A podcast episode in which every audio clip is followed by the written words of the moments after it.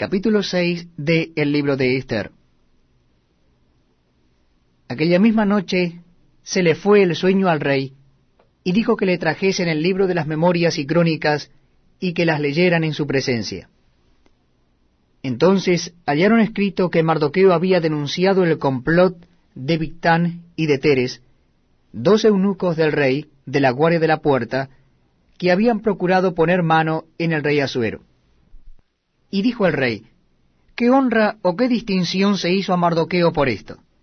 Y respondieron los servidores del rey sus oficiales, nada se ha hecho con él. Entonces dijo el rey, ¿quién está en el patio?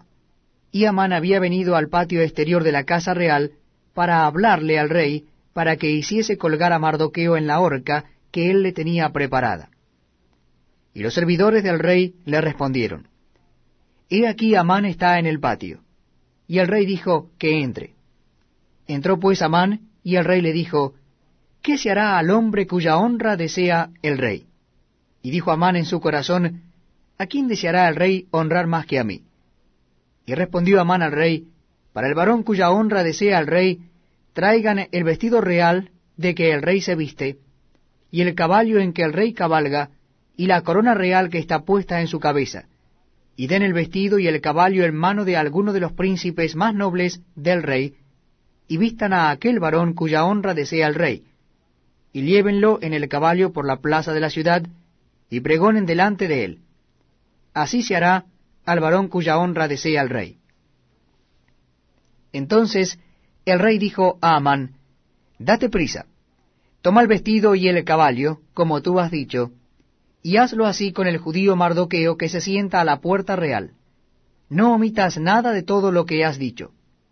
Y Amán tomó el vestido y el caballo, y vistió a Mardoqueo, y lo condujo a caballo por la plaza de la ciudad, e hizo pregonar delante de él.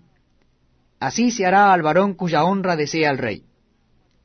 Después de esto Mardoqueo volvió a la puerta real, y Amán se dio prisa para irse a su casa, apesadumbrado y cubierta su cabeza.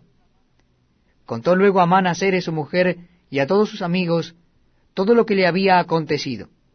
Entonces le dijeron sus sabios y Ceres su mujer, Si de la descendencia de los judíos es ese Mardoqueo delante de quien has comenzado a caer, no lo vencerás, sino que caerás por cierto delante de él.